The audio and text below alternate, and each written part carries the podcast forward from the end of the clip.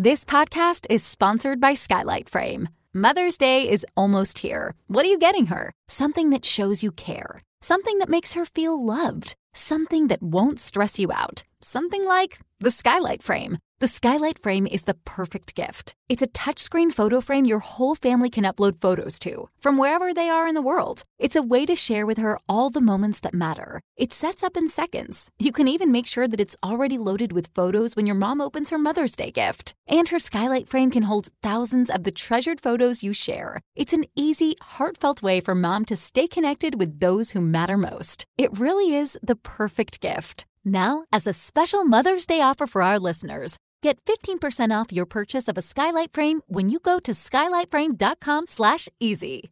That's S-K-Y-L-I-G-H-T-F-R-A-M-E dot com slash easy. Get 15% off your Mother's Day purchase now at skylightframe.com slash easy. Summon your anticipation for an all new season of Bridgerton, the official podcast. I'm your host, Gabby Collins. This season, we are bringing fans even deeper into the ton. I sit down with Nicola Coughlan, Luke Newton, Shonda Rhimes, and more. Watch season three of the Shondaland series on Netflix May 16th. Then fall in love all over again by listening to Bridgerton, the official podcast on the iHeartRadio app, Apple Podcasts, or wherever you get your podcasts. New episodes drop starting May 2nd.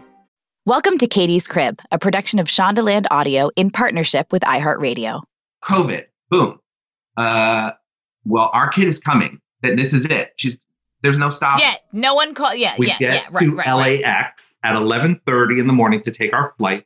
We got on the plane with mask and gloves. I had a garbage bag tied to my waist. I Lysol wiped every single thing. Oh my- we got to that Airbnb and we holed up for two weeks. We just we took our temperatures every day at 9 a.m. and 5 p.m. and I recorded it and I still have it. And one day I'm going to show Vivi when she says, "Daddy and Dada, tell me about the year I was born." I'm going to be like, "Pull up a chair."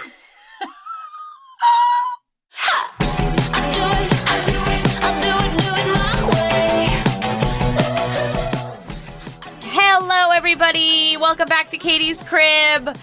Happy World Surrogacy Day. How cool is that? It's World Surrogacy Day. Ah, that makes me really happy. And I found, well, not found, I know such cool parents who have their baby through a surrogate. And I wanted to talk all about it on today's episode.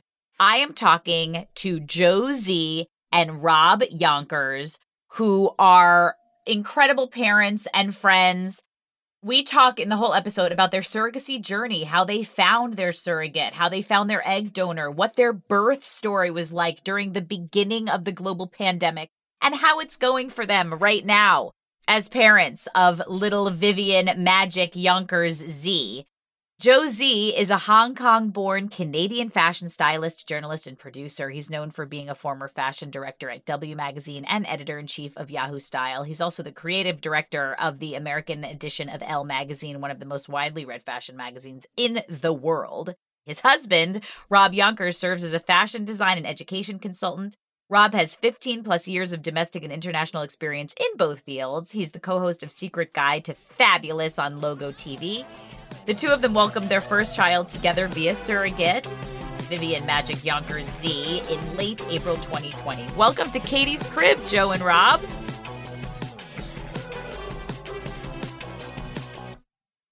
You guys, I don't know when we first met.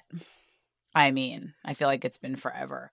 Uh, forever ago, like some event or something, Hollywood, Shishi, McSheesh or some. Uh, Elle Magazine. I think I remember though, Katie. Uh, we did Elle Magazine, Women in TV, and I think that was also the night that Rob sat next to Meghan Markle.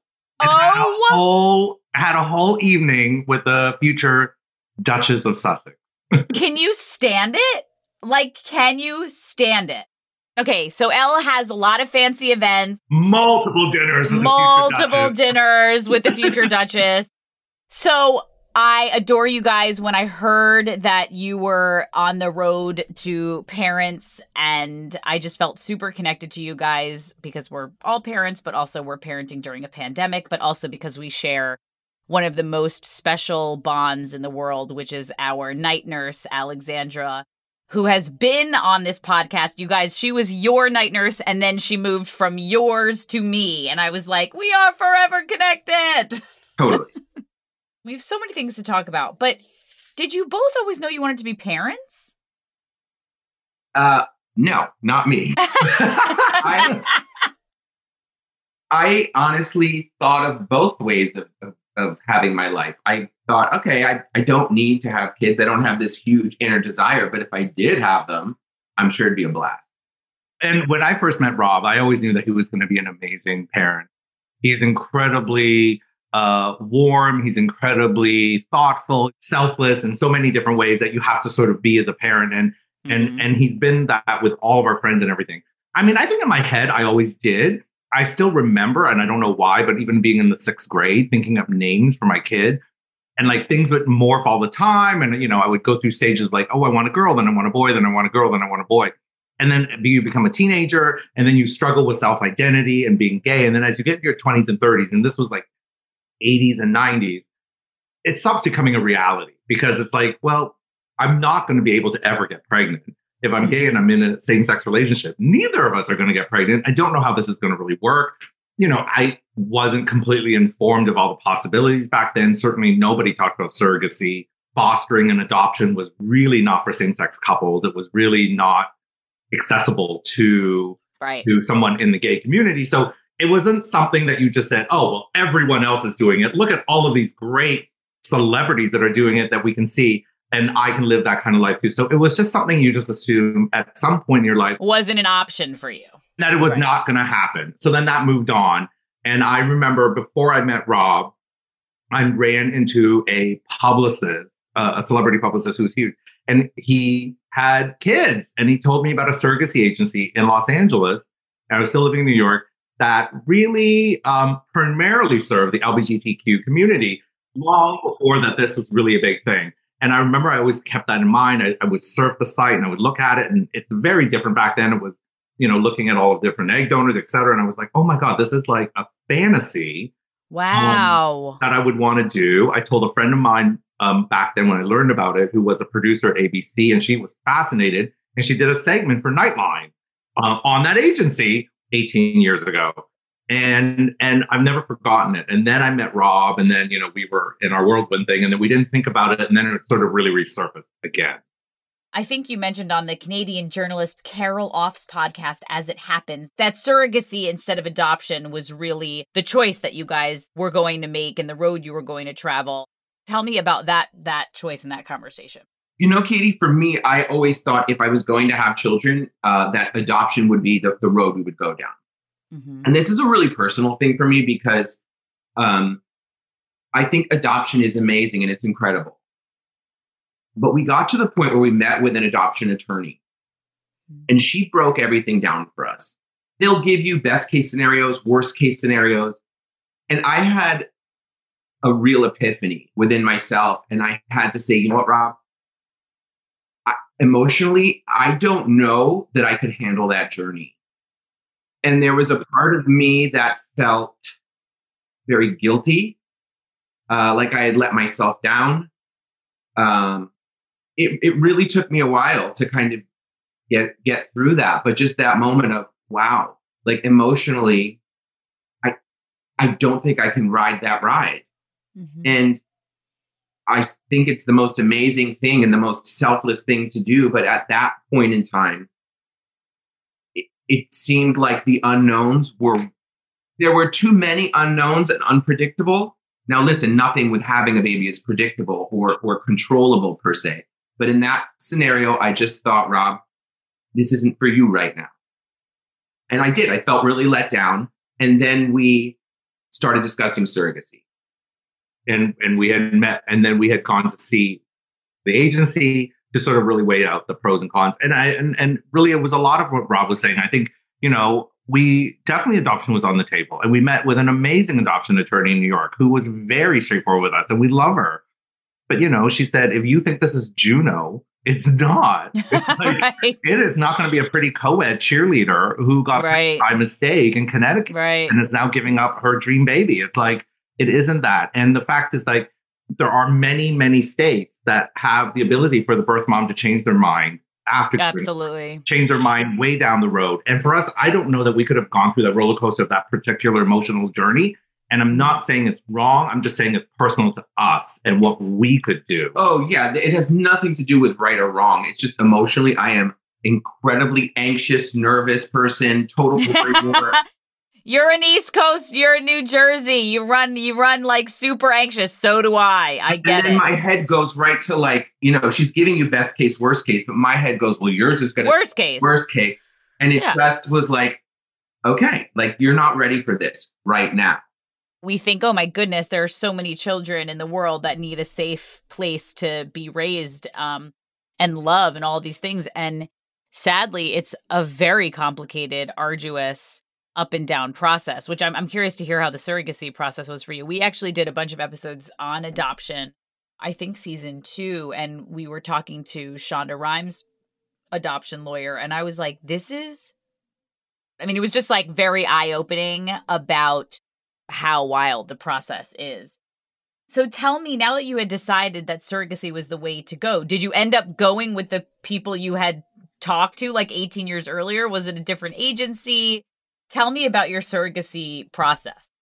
Well, actually, yes, we went with that agency, but and, and also in a really strange roundabout way. I mean, I, I had that talk show on ABC, and our person who was in charge of social media at the time, he had twins via surrogacy too. And I was talking to him about it, and he said, "Well, you know, we didn't use an agency, but we had all these individuals because." As you do it, there's a lot of many elements. We need an IVF doctor, you need a legal lawyer, you need you need a petition, you need all of these different things. So it doesn't, it's, it's an army that actually makes it all happen for you. And he said it would have been easier if he had to do it again to do it through an agency who could actually handle all that because we don't know any of the things that we need.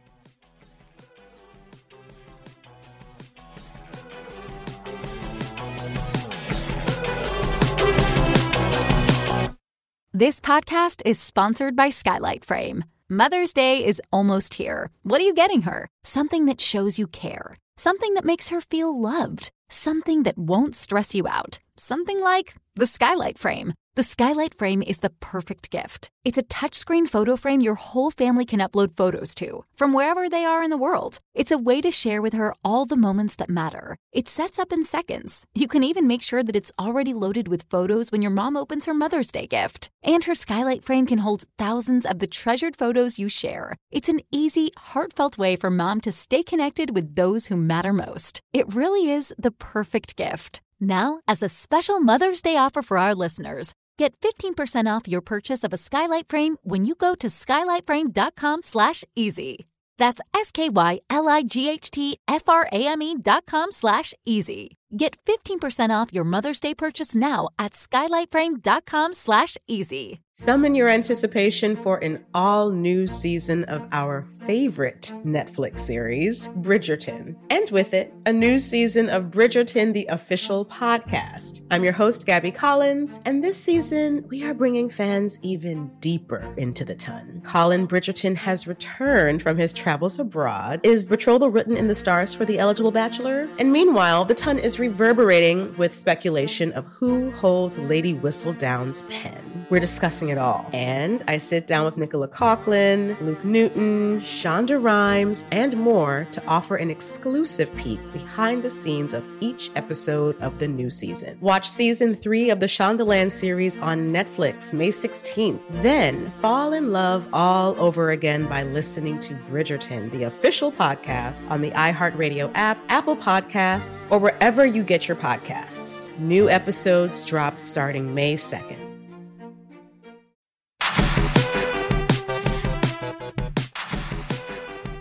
Vivi Magic Younger Zee. Vivi Magic, which is Vivian. Yeah. Vivian Magic. I'm obsessed with the name. It's beautiful. It's perfect. And how old is she right now? Almost 17 months you're in conversation with your surrogate the whole pregnancy, right? And then you can decide whether or not you're you are in continuation of being in conversation with each other for the rest of your baby's life, right? Yeah, you know what's interesting, Katie, is like you think once people have gone through this, it's like, oh, now we've got all this knowledge about how, everything works A to Z. You are learning as you go.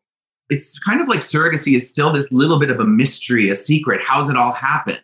Um, and I mean, I can kind of break down it in simple steps how it how it all works.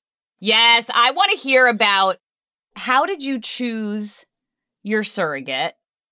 Um, and tell me about her pregnancy. All right, so let me just pull the whole curtain back. And a disclaimer: Joe is probably going to freak out later because I am bluntly honest about this. And here's the reality: surrogacy, the way we did it with an agency, is incredibly expensive. Oh, it's ridiculous. So there's no, there's, I think there's no reason to deny that. And we were lucky enough to have the money to go through this process. So step one is finding your egg donor. I think what a lot of people don't understand is that in, I think in the majority of states, it's actually illegal to have your surrogate also be the egg donor. So your surrogate has no bloodline to the baby. So again, we say, oh, we went with an agency. They send you their data bank um, with all the medical information, photos from childhood to adulthood, family history, education. Some of them had videos. So you're looking through this database of people. It was like a psycho We- Tinder. thing. We would that was like our night that oh nighttime activity. Like, oh, let's get in bed and scroll through the girls. It felt like really odd. Wow. and it also i think it brings up so many questions for example um, you know all of us that are parents you you you really don't care what your child looks like. It's all that's not important. But in surrogacy you have to make those decisions. In choosing an egg donor you have to decide. So for us and everything's kind of for us for us what worked was you know what? Let's find an egg donor who could resemble either of us Yeah. that has like a, a mixed background. So we were kind of primarily thinking Asian and Caucasian, just what felt right for us. Um, so that, you know, our daughter could look like either of us. Of course. A lot of people choose that. I, I we've had episodes on sperm donors. I mean, it's it's a very like common thing. Yeah. Well, you got to start somewhere. Just like what is the box we're trying to contain this Mhm. in? The funny part of this is we're going through the data, the data bank, and we're thinking, nobody feels right, nobody feels right. So we speak with the agency.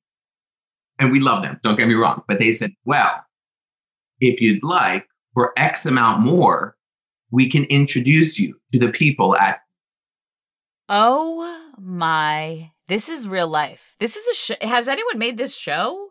It's so What is it's this? really good. Let's make it, Katie. I'm- they have, they have a much larger data bank. They can zero in more specifically. However, there's a timeline. Don't quote me on this, but it was something like from the time they do their search and hand over the list, you have two weeks to decide for whatever reasons. And what comes in is this list that says, okay, um, I call it the proven winner. People who have been egg donors in the past. This is what her fee is based on the amount of eggs that she produced the first time she did it. So that's actually how we found our egg donor. Um, Wow. And no, it's super, super crazy. And like they literally, because they type it in, it's like, I kept saying, it's like Sweetgreens. You could check off all the boxes of things that you want. and right. They send you an entire list. And then we picked, and we had two weeks to pick, like Rob said. We found her on one of the last days. And I woke up, and I still remember this on January 1st, 2019.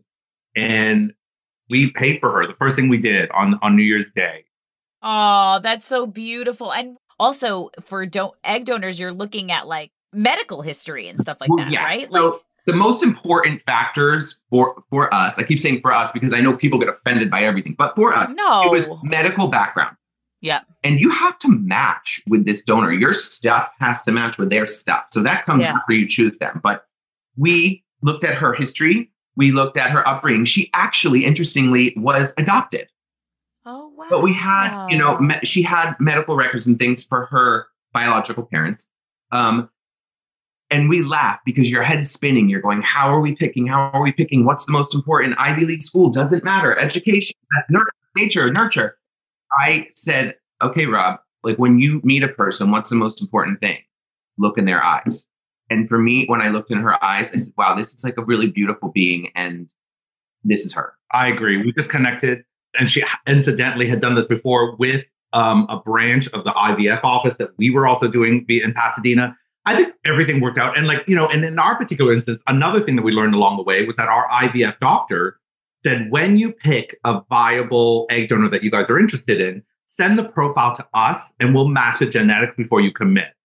Oh, how great. So that your sperm that there are no medical issues. Yeah, that there's no medical issues. Like there's exactly. no like because if you both line up, say for example, of having Tay Sachs or one of the other 264 genetic diseases, if you guys line up, then oh my gosh, you've gone through this whole process of picking an egg donor, and then it's not great that her egg and your sperm something could be messed up.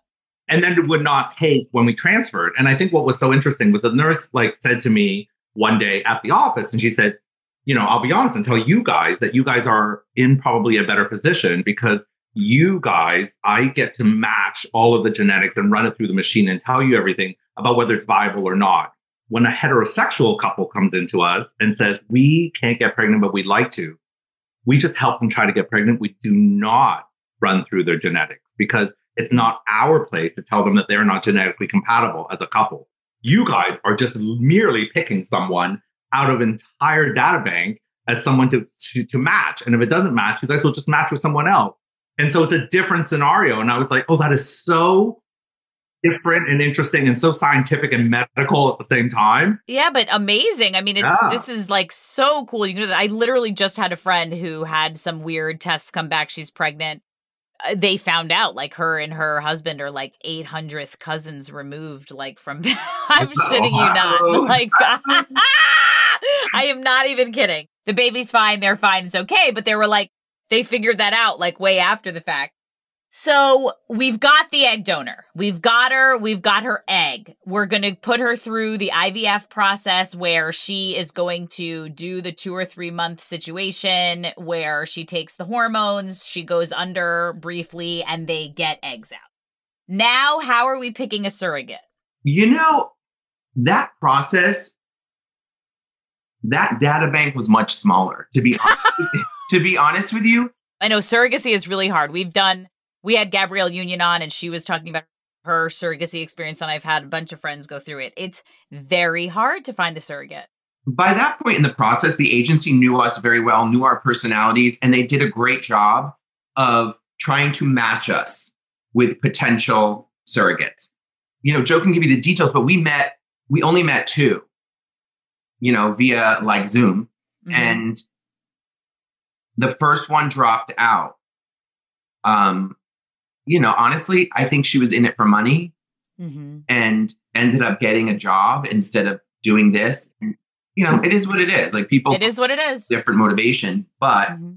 the second surrogate that they hooked us up with, we we had a dream experience the most lovely girl, 29 years old in Minnesota, um, divorced mother of three, had always felt this desire to, to be part of this journey with a family who couldn't have their own child.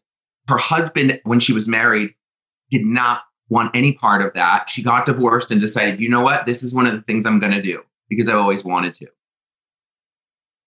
And obviously she has three kids, so she was that like such a great sign for you that like she's got this, she's carried. Yeah. Well, I mean legally legally you're not even allowed to be a surrogate unless you've had a kid before. And and I've come to understand this a lot that people think surrogates do it for money. The surrogates really do it because they love being pregnant. They love being able to uh, help others. And I think that's really what came through with our particular surrogate. In our particular instance, I mean, just to get into the nitty gritty, the this is why the agency was so amazing they're like, we are going to find you a surrogate, but not any surrogate is going to be able to be applicable because it really depends on the state that they live in. Because we are a same sex couple, every state has very different regulations. And I think up until recently, the last state where surrogacy was legal was New York. New York. It New literally York. just changed like six to eight months ago. Yes, and it, during COVID, they changed, but it was illegal to be a surrogate or to have surrogacy in the state of New York, which you would, which is my shocking, shocking. But that being said, there are many states in this country right now that have different regulations. So our agency said we can't just find you a surrogate in any state because a lot of states will not allow a same-sex couple surrogacy. A lot of states will not put the same sex couple on a birth certificate of the surrogacy. And certain states will say, oh, you can put one of the same sex couple who is the biological parent, and then the surrogate goes on the birth certificate. So they're like, we don't want any. Oh my God. What? It's a nightmare. Or some states require you to put the egg donor on as on the birth certificate.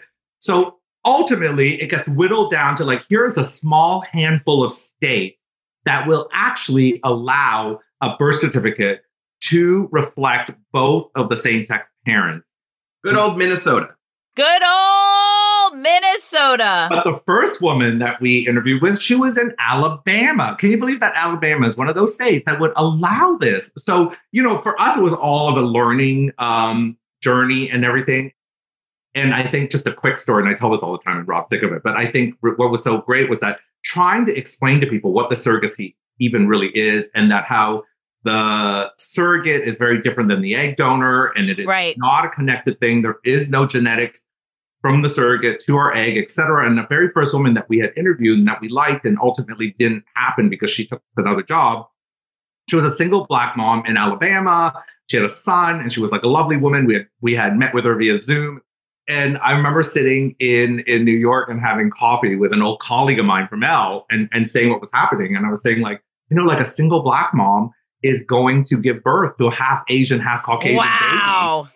And this was a very intelligent person I was having coffee with, and her mind was blown. She's like, I never would have thought about that. And I said, well, for us, that's the new normal. Like that is the new family. Yes, people are very confused. Uh, even in um, Gabrielle Union's episode, her father, who like explaining this to anyone who's this is big for us to wrap our head around. Yet someone who's like maybe in their 80s or whoever old Gabrielle Union's dad is, you know, like coming around being like, wait a second, even if the surrogate is white and she uses your egg and you're a black person, she's going to give birth to a black person. You're like, yeah, the surrogate is the home that the baby it, comes in, but it is not any of the genetics. It's not the egg. It's not the sperm. No, it's until, amazing. Until you articulate it, I think people don't really connect all the dots because it isn't part of their everyday life. Like we haven't been in a place where everybody has talked about surrogacy in a very open way. I mean, this was Rob's point at the very beginning, which was true. He's like, I want to be very open about this because for us, it's like we're scrolling through Instagram and all of a sudden, two gay friends, here's a baby, welcome. And we're like, where did they come from?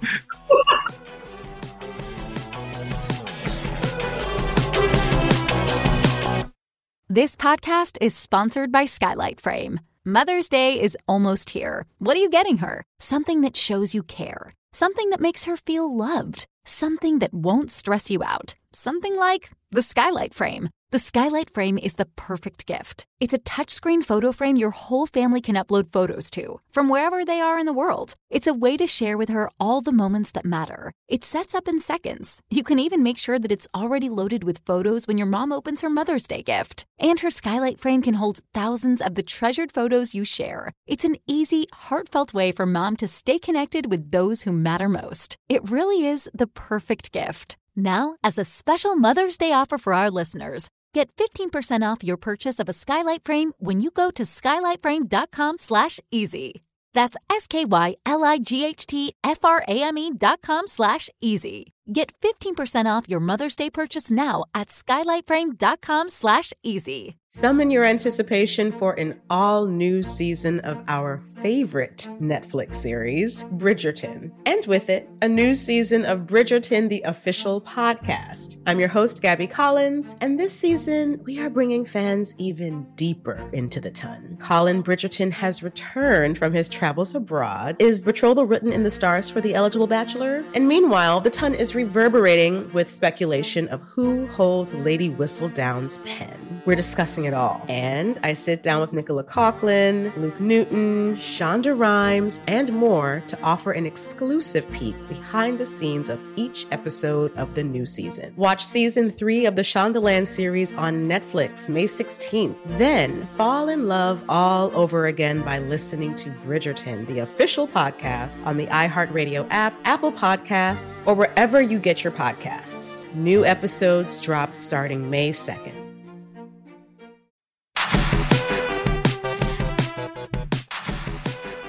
I think you mentioned on Carol's podcast that there were a lot of highs and lows during the surrogacy. Were there scares? Were there like eh, were you guys constantly in touch like via text with how she was feeling? Oh yeah. In getting to know her, we knew the type of person she was, we knew her lifestyle, we knew how she took care of herself and her family and we just let it go. We were like, look, every once in a while, I like a number two at McDonald's Sure. No, sure, give me sure. those two burgers and the fries. If this is Sure. what she wants, fine. I can't believe I just said a number two at McDonald's. That sounded horrible. But you know what I'm No.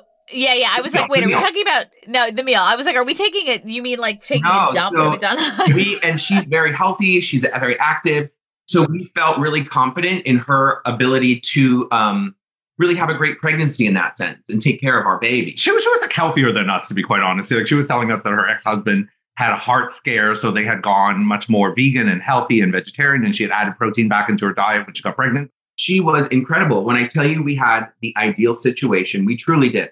The Oh, relationship love that. that we created with her um, just to jump forward a sec we're we're still in touch with her and we say i love yous. We um, are close with her children.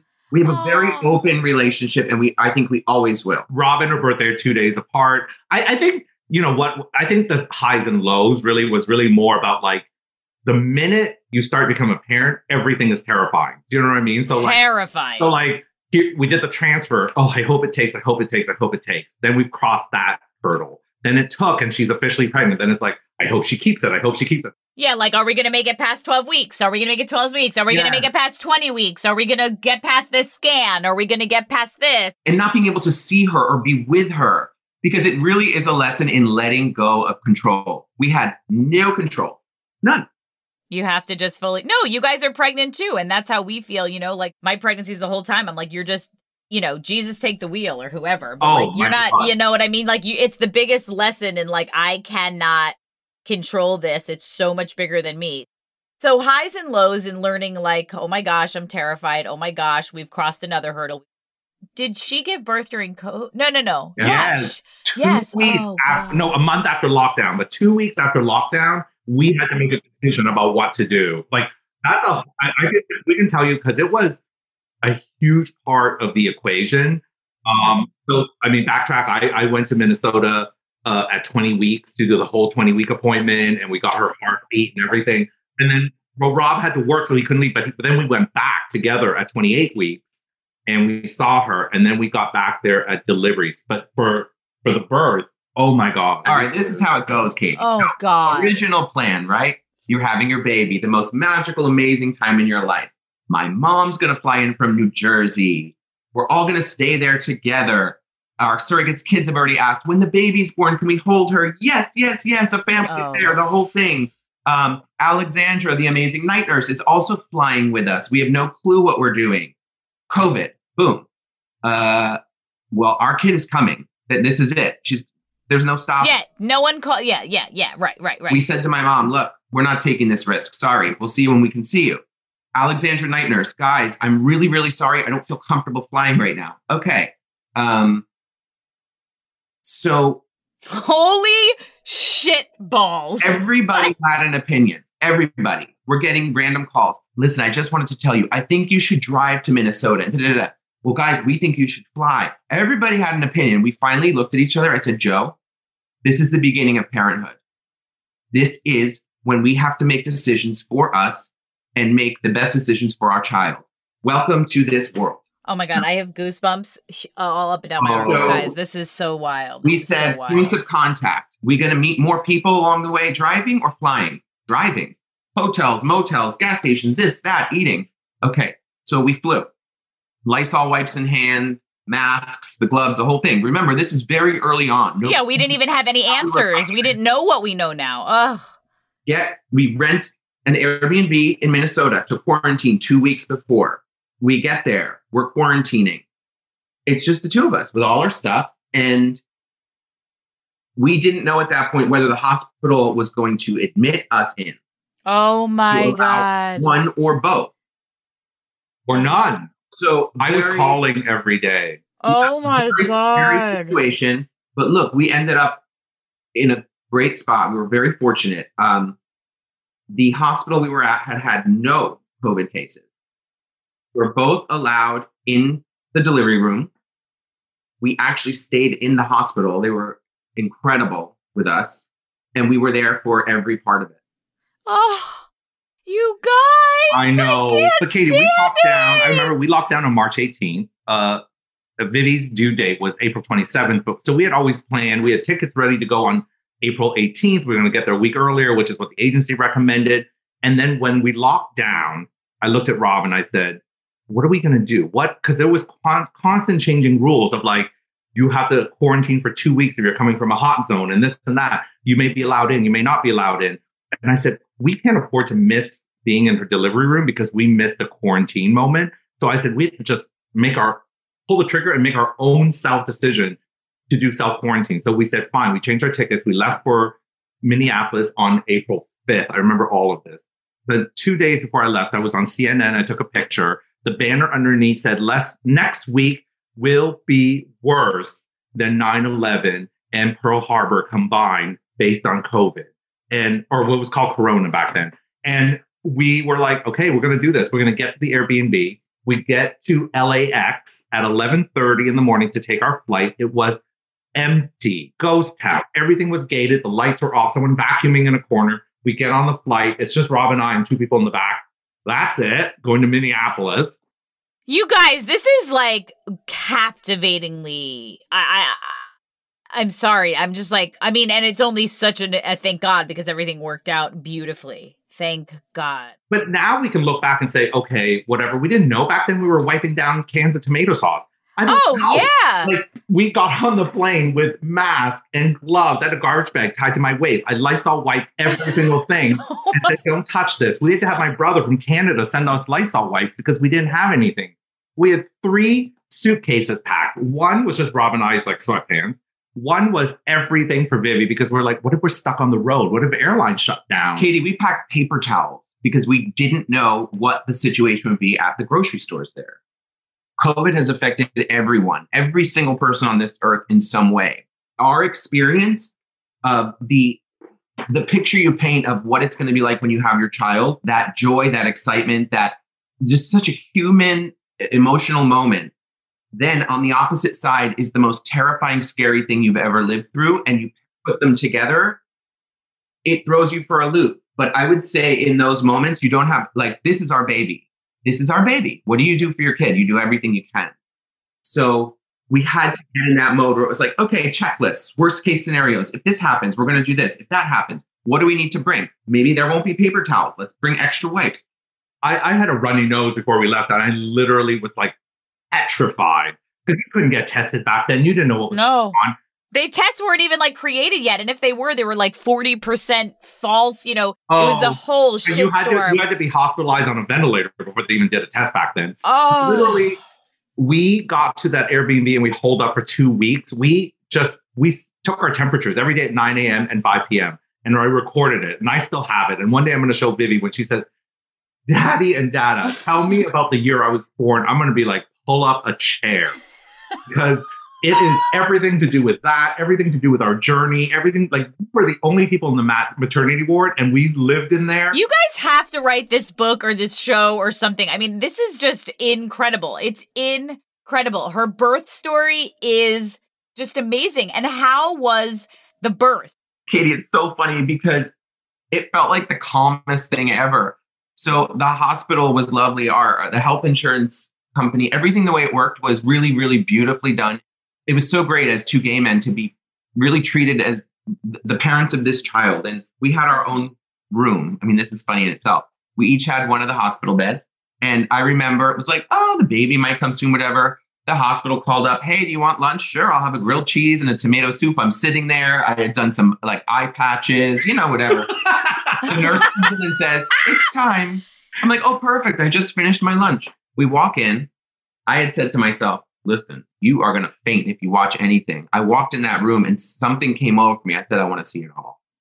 Oh. Joe was recording. I was holding her hand. Um, oh, I, am so emotional, you guys. This is so beautiful. She says to us, she says, um, listen, I've done this before. Here's how it's going to work. Hold my hand. They're going to tell me to count to 30 and stop. You keep counting all right, I don't know what's going on. she holds my hand. She is squeezing, squeezing, squeezing. Count one, two, three. We hit 30, 31, 32. She's still pushing. Boom. What was it? 40 seconds? The baby was out. No, I thought you counted to 11 and the baby was out. No, it was like just past 30 and that's it. The baby, two pushes out she, came, she came. Out she came with her hands. I swear, this is so funny. In prayer position. Yes, the hands were like this. I have a picture of this Oh, hands in prayer position with this giant head of hair. I was like, oh, I got a baby with hair. Awesome. Yes. That was all he wanted. We couldn't, we couldn't have their jaws on the floor. They were like, wait a sec.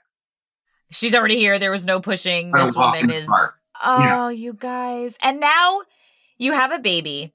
You have no Alexandra, no night nurse. We're in COVID. Who was there to help you? Like you said, Joe, you had never changed a diaper. no one. And and we had the nurses teach us a lot of things. I have to say like this is also why there's so there's so much more levels of education needed. Even a lot of the nurses and even the attending pediatrician didn't really understand the surrogacy. They said we've never had this before in our hospital. And they thought that our surrogate was also the genetic birth mother of our daughter and they even said oh she looks like you to our surrogate Oh my god. It's We could definitely do a part two about like etiquette. Oh yeah, people have absolutely no idea. Somebody came in, one of the nurses came in, and again, they were all incredible. And I think it's just a lack of knowledge. No, it's a lack of education. It's a And- lack of not, and- no, and and- experience. she kind of took my hand and said, I just feel so bad. How is that mother going to let go of her baby? And I was like, she's not the, she, you know, No, she's not her. It's not her baby. I mean, really, it's like so. Oh, here's a question: Does a surrogate always breastfeed or not? it's up to you Great. question. So the, the relationship we had built with her, she said, listen, guys, I'll do whatever you want me to do. We had planned early on, we were mostly going to go with formula. Um, Yes. But they had told us, like, listen, the colostrum, that sort of first go of the breast milk is very Yeah. good for the immune system. All right. COVID, okay. So she said, I'll do whatever you want. So we said, cool. Like we weren't worried about the baby latching on or whatever. And she ended up, ugh, we just love her. She ended up staying in the hospital on her own accord for another three days to breastfeed the baby. so that so that we could make sure she had enough colostrum and immunity built when we traveled home. We left when she was three days old. We left from hospital to airport. This is how great like we knew Vivi was from the very beginning. So we put her in the car seat. We put the plastic thing over it. We say goodbye. The night before, I slept one hour because, like I said, I've never changed a diaper before. I've never even fed a baby before. I don't even know how this works. So they put her in our room because previously she sat with the nurses and she put her in a room. And I was like, I never slept. I was just like, every time she made a noise, I'm like, what was that? What oh, was Oh, of course. Oh my gosh, it's So- fucking terrifying. terrifying. So then I stayed awake for most of the night. And then we got up and then we put her in the car seat. I had to drive two and a half hours from where we were at the Mayo Clinic to the Minneapolis airport. We got through security. We got on a plane. It was another two and a half hour ride.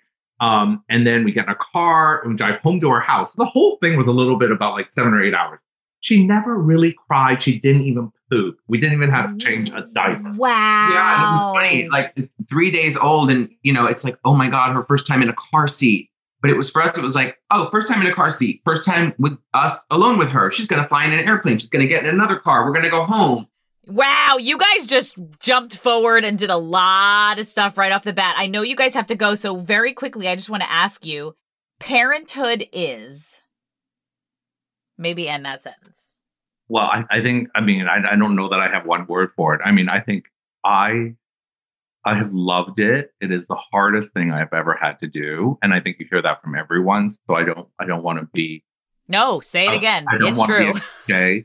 Um, but I think for me, and parent is so anticipatory. So for me, it's like I'm constantly worried about the next thing. We we've touched on this before. It's like, oh, is she going to be pregnant? Is she going to be this? Going to be that? And then I'm going to be like, is she still breathing? And then we've gotten over the three month thing. That hurdle, Is she going yeah. roll over? Is she going to hit her head? Is she going to? It's always going to be something, all the way up until the point she's like driving and dating and all these things, and I'm going to be like consistently worried. And I realize that that level, that mild level of anxiety and worry, will just be a part of you. So I think you just learn to live with that. And I'm okay with that. I am it's been incredibly satisfying to see another little human being start to become someone. If that even makes any sense. And if you can even It say that for someone at eight, 17 months. No, But, um, she is. She's becoming someone. It's and you guys have a huge hand in that. It's incredible. What about you? I would say that just like life, it's it's it's a journey. It is not a destination. You are on your toes constantly. no matter how much help you may have or whoever's around or wh- whatever's going on, that child is yours. If you're not with them, they are on your mind. I would say it's brought about shifts in me and and because these little beings are watching everything you do, hearing everything you say, and you can see them from a very young age emulating you. So it is adjusted the way that I may um, handle myself. I, I would say that it's really put me in a place where I want to be the best version of myself. Yeah, they're really our greatest teacher. I had someone on the podcast that is like, you get the child that raises you to a level of consciousness that you would have never been able to get to without that child because they are pushing you're really working hard to be your best version so that they can model that. But good lord is it hard. No, and i think she's yeah. going to be this incredible human being. Like i think there are no accidents and there are no coincidences in life. The fact that she was born at the very beginning of the pandemic um you know for all of that like i think about this all the time. I think that she was born in uh, Minnesota, outside Minneapolis, a month before George Floyd, like not far from that. Oh, and like wow. the reality is, like I, I feel like there are a lot of things that make the year that she was born an incredibly historic year for many, many reasons.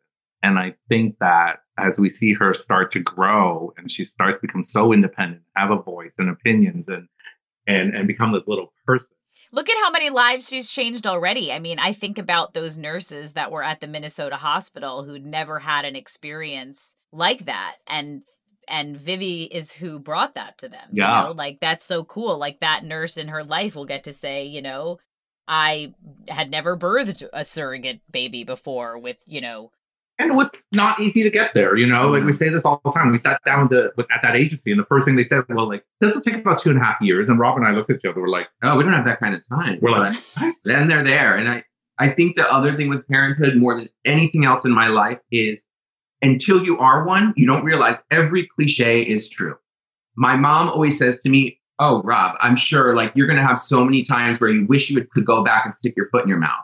Basic, based on why can't my sister have a normal conversation with me? You know, mm-hmm, because mm-hmm.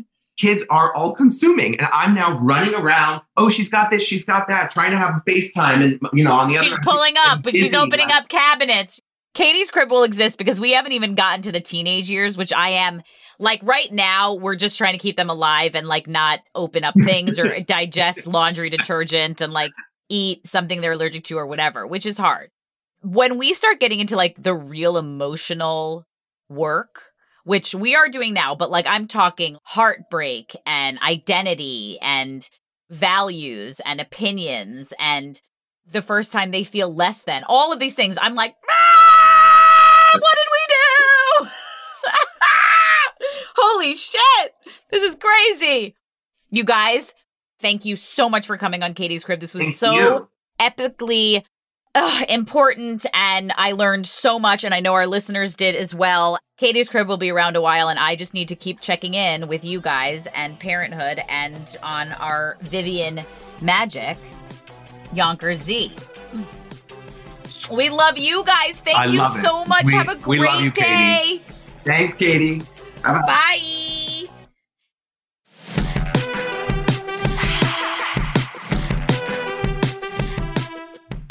Thank you guys so much for listening to Katie's Crib. And again, happy World Surrogacy Day. What do you guys want to talk about in this season?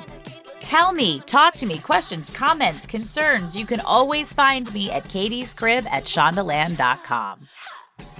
Katie's Crib is a production of Shondaland Audio in partnership with iHeartRadio. For more podcasts from Shondaland Audio, visit the iHeartRadio app, Apple Podcasts, or wherever you listen to your favorite shows.